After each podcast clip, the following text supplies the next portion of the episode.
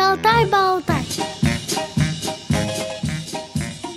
Здравствуйте, уважаемые радиослушатели, с вами ведущая Цэндыма Бойко. А в гостях у нас Чойгана Тойбухаа из Кызыла. Здравствуйте, Чойгана. Здравствуйте, Цэндыма. Здравствуйте, радиослушатели. Чойгана у нас совершенно не случайно. Она воспитывает дочь Анджелину, у которой есть проблемы со зрением.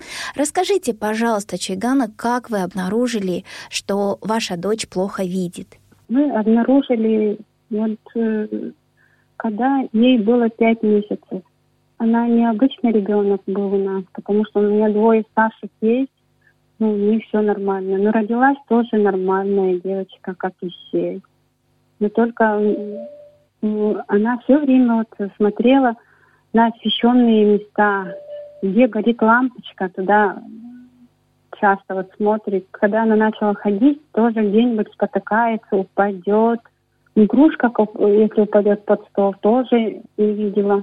Я могу эту ситуацию прокомментировать, потому что у меня точно такое же было зрение, как у вашей дочери когда-то.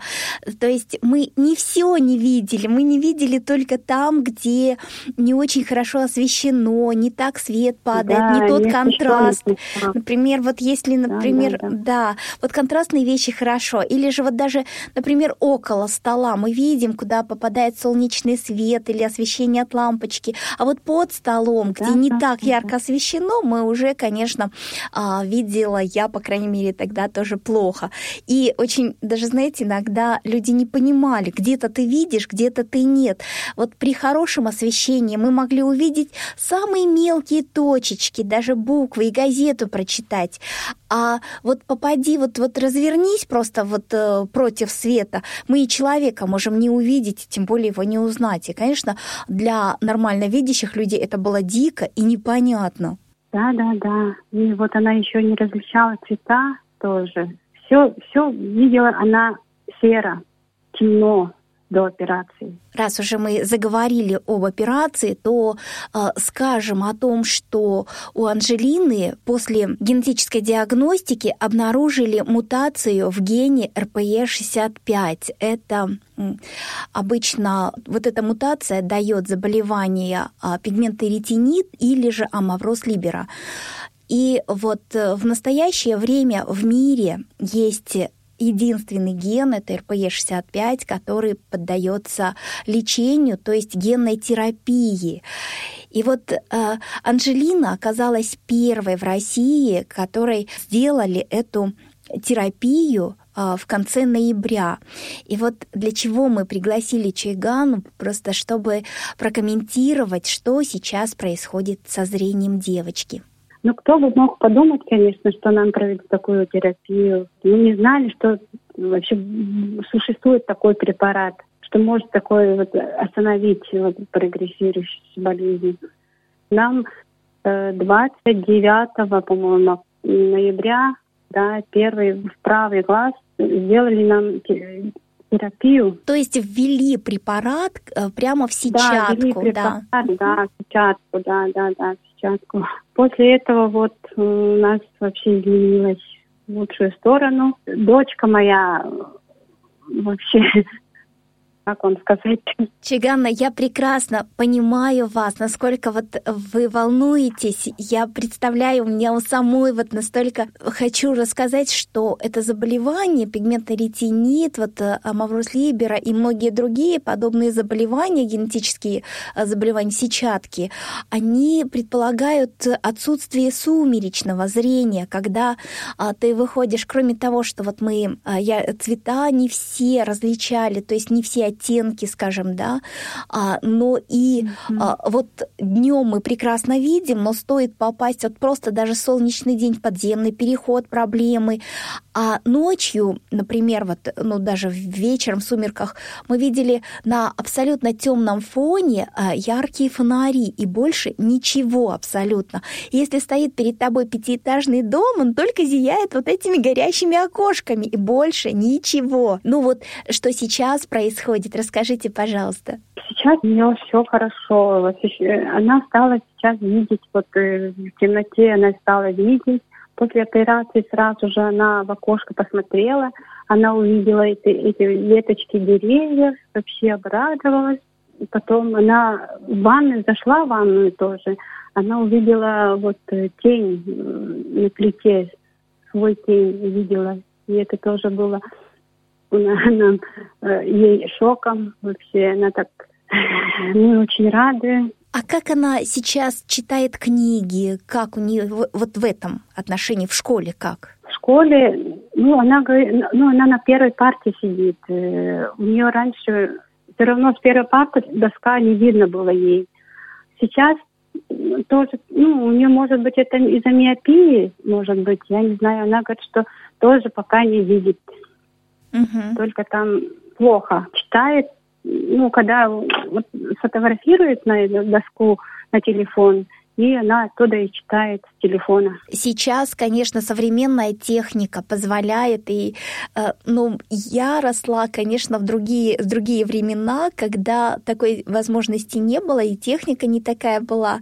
Ну, здорово, конечно, что сейчас можно себе и приблизить, и увеличить, и контрастность да. изменить. Ну, мы учимся в обычной школе. У нас таких вот специализированных... Школ у нас вот в Кызыле, в Туве вообще нету. Наравне с другими детьми она тоже вот делает все, только освобождена от э, физкультуры у нас. А почему от физкультуры освобождена? Ведь, в принципе, какую-то индивидуальную э, можно делать.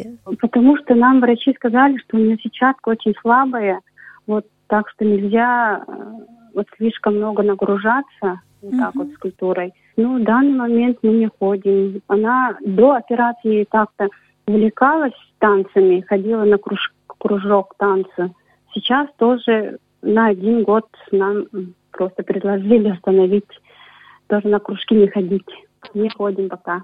Пока это временно, да, получается, нагрузки? Да, да, временно, угу. да, да, временно сказали. Ну, увлекается рисованием, она рисует хорошо. А как у нее раньше было, если она не очень хорошо э, разбирала цвета? То есть в основном это были у нее контурные какие-то рисунки, да? Да, да, да, у нее были только простым карандашом она рисовала. А сейчас она вот как бы заново она учится уже различать цвета. Она не различала вот эти вот краски, да, например, голубой, синий, вот это у нее хоть розовый, там все выходило серо. Mm-hmm. А сейчас она все различает. То есть у нее появились новые краски, мир стал совершенно другим, да? Да, да, да, да. А совершенно вот другим. Не возникают головные боли, когда э, вот она все это видит в ярком цвете? Нет, она говорит, она не жаловалась. Я, я, например, не слышала, что у нее головные боли были. Нет. То есть получается, что совершенно нормально. Вот она э, до операции видела так, после операции совершенно по-другому, и жизнь просто стала гораздо ярче, круче. Да, да, да. Вот именно, что ярче стало, круче стало, да. И она сейчас, вот когда мы, мы ее, например, она утром учится, у нас темно уже было. Мы раньше ее провожали до школы, а сейчас она сама ходит в школу. Да, это, конечно, очень... Без сопровождения, да, ходит в школу. Скажите, пожалуйста, вот до эм, операции, получается, все равно с плохим зрением она ходила в общеобразовательную школу. Как вам удалось да. этого добиться со слабым зрением? И какие вам создавали условия? В школе мы учились наравне со всеми. Нам какие-то другие отдельные условия нам не создавалось. Только вот на первый ряд посадили нас на первый ряд. А вот когда до операции, там только некоторые девочки ее знают в классе только, что у нее такая болезнь. Вот они сопровождали ее в таких вот неосвещенных местах. То есть одноклассники ей помогали все равно, да, поддерживали? Да, помогали, да, поддерживали ее, да. Иногда даже домой вот привозили домой. Да, это очень хорошо, что удалось так вот э, даже обучаться в общеобразовательной школе. А ближайшая школа у вас, наверное, где-то в другом регионе, да? Ближайшая такая вот специализированная школа находится только, да, специализированная школа находится вот в Республике Хакасии, четыреста километров от нас. У вас не было желания перевести ее в эту школу? Она сама не захотела. Ну бы, конечно, тоже... насчет этого разговаривали, но она сама не захотела туда. А в детский сад она где посещала? Она тоже в обычный сад ходили. Тоже как обычные дети, воспитатели все знали, поэтому... А вот интересно, она младшая? Да, да, она у нас третий ребенок. А как старшие дети а, опекали ее, заботились? И, или она растет у вас наравне со всеми, и к ней одинаковые требования? Нет, у нас все оберегали ее от домашних дел. Мы вот э, только вот старшей дочери мы могли доверить Анджелину, потому что остальные родственники не воспринимали ее так серьезно, вот нашу болезнь. И мы боялись отпускать ее с кем-нибудь, кроме нас. Даже мы иногда произвольно могли забыть иногда, взять ее за ручку и прочие мелкие моменты. Но она вот на самом деле вот такие могущие последствия привести. Вот один вот раз вот как-то мы это, это было в летнее время, по-моему, где-то в мае месяце, что ли. Такой день был дождливый, да, пасмурный, то есть пасмурный день. Uh-huh, uh-huh. И она вот э, со школы шла, не увидела перед собой там ямочку. Она упала, губу разбила она uh-huh, один раз, uh-huh. когда она шла домой. Это было так-то, не так-то вот темно. Ну, mm-hmm. просто пасмурный день был. Такие трудности были, мы старшие оберегают его. Mm-hmm. Мне кажется, что все-таки лучше, если ребенку предъявляют все те же самые требования, что и к другим, и тогда все-таки ребенок становится более самостоятельным и в жизни более уверенным. И об этом мы еще поговорим после небольшой паузы. Вновь и в мороз шутку серьёз. С вами всегда Радио ВОС. Напомню радиослушателям, что сегодня мы беседуем с Чойганой Тойбухаа из Кызыла.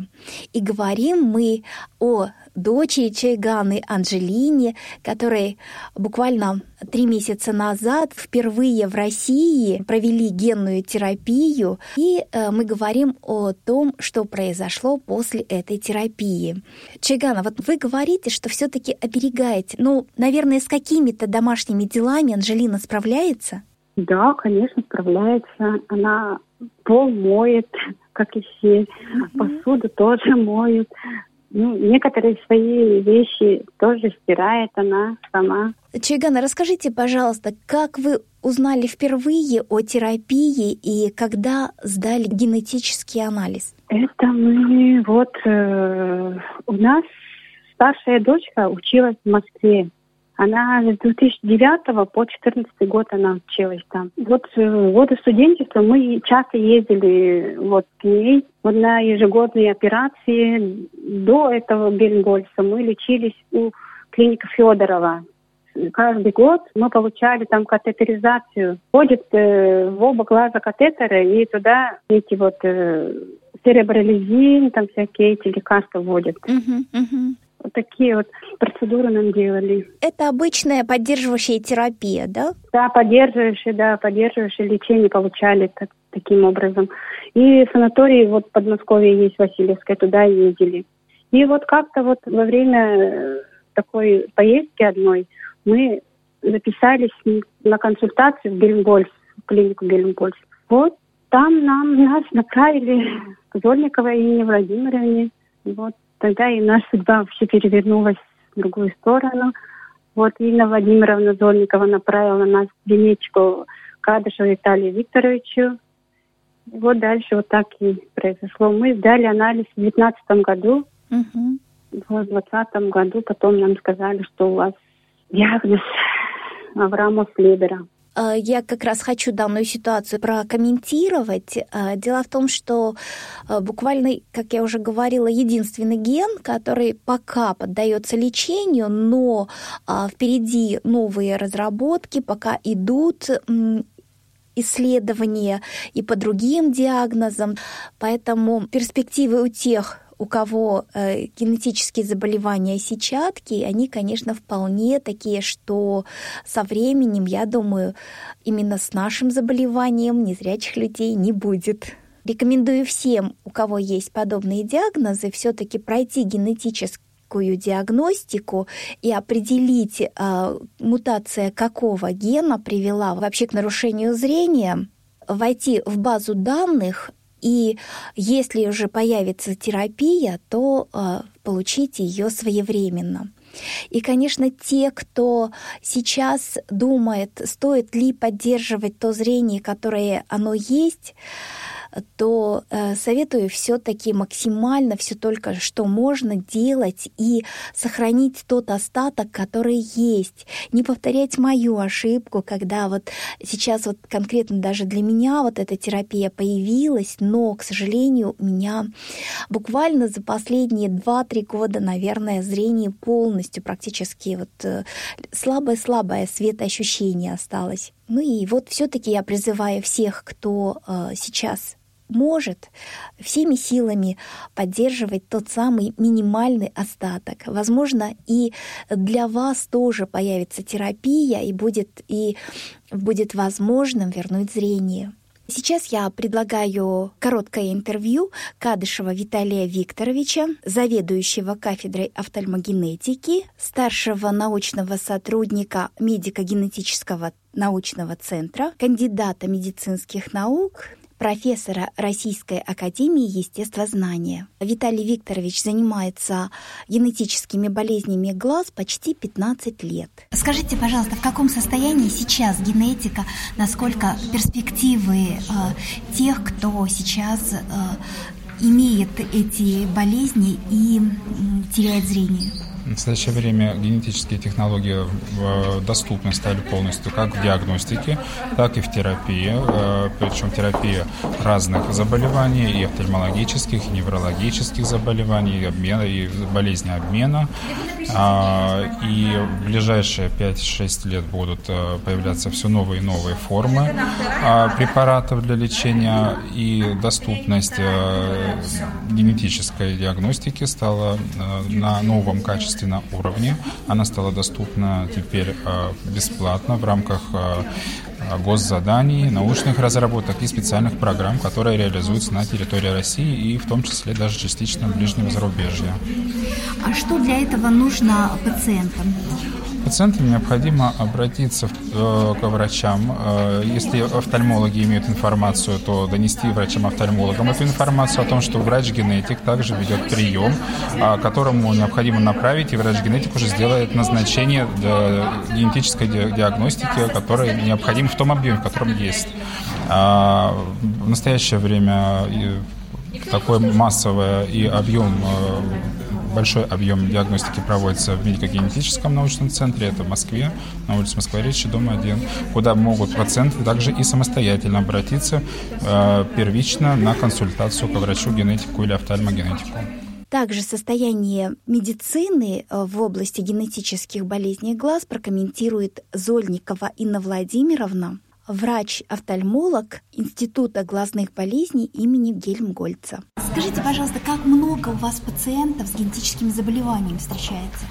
Знаете, мы сейчас подводим статистику, но, как правило, в день несколько пациентов с наследственными заболеваниями сетчатки я консультирую. И перспективы вылечить их, так скажем? Сейчас появилась очень перспективная, интересная и важная методика – это генная терапия. И, э, несомненно, она будет пионерская сейчас в нашей стране. Она будет касаться пациентов с параллельными мутациями в гене эр пэ е шестьдесят пять. Э, это начало. И дальше э, сейчас идет около пятьдесят различных клинических исследований по генной терапии. И, э, несомненно, э, такие направления, как оптогенетика, тоже э, нам дадут результат для тех э, генов, которые не вошли в основную группу. И в заключение нашей программы, Чойгана, мы бы хотели услышать пожелания от вас, нашим радиослушателям, но в первую очередь родителям таких же детей, как Анджелина. Я хочу просто поблагодарить вот наших врачей, Зольникову Инну Владимировну, Виталию Викторовичу Кадышеву. Мы очень благодарны им. Вообще, если бы не они, мы бы вообще не знали, что это такое. Вот. Я хочу пожелать родителям, пожелать, чтобы они не сдавались никогда. Желаю беречь свое здоровье. Спасибо огромное, Чойгана, что вы согласились принять участие в нашей программе. Желаем здоровья и вам, и вашим детям, внукам. Напомню радиослушателям, что сегодня мы беседовали с Чойганой Тойбухаа из Кызыла, мамой пятнадцатилетней Анджелины, которая частично вернула зрение после генной терапии. Вела программу Цэндыма Бойко. Всего доброго, до новых встреч.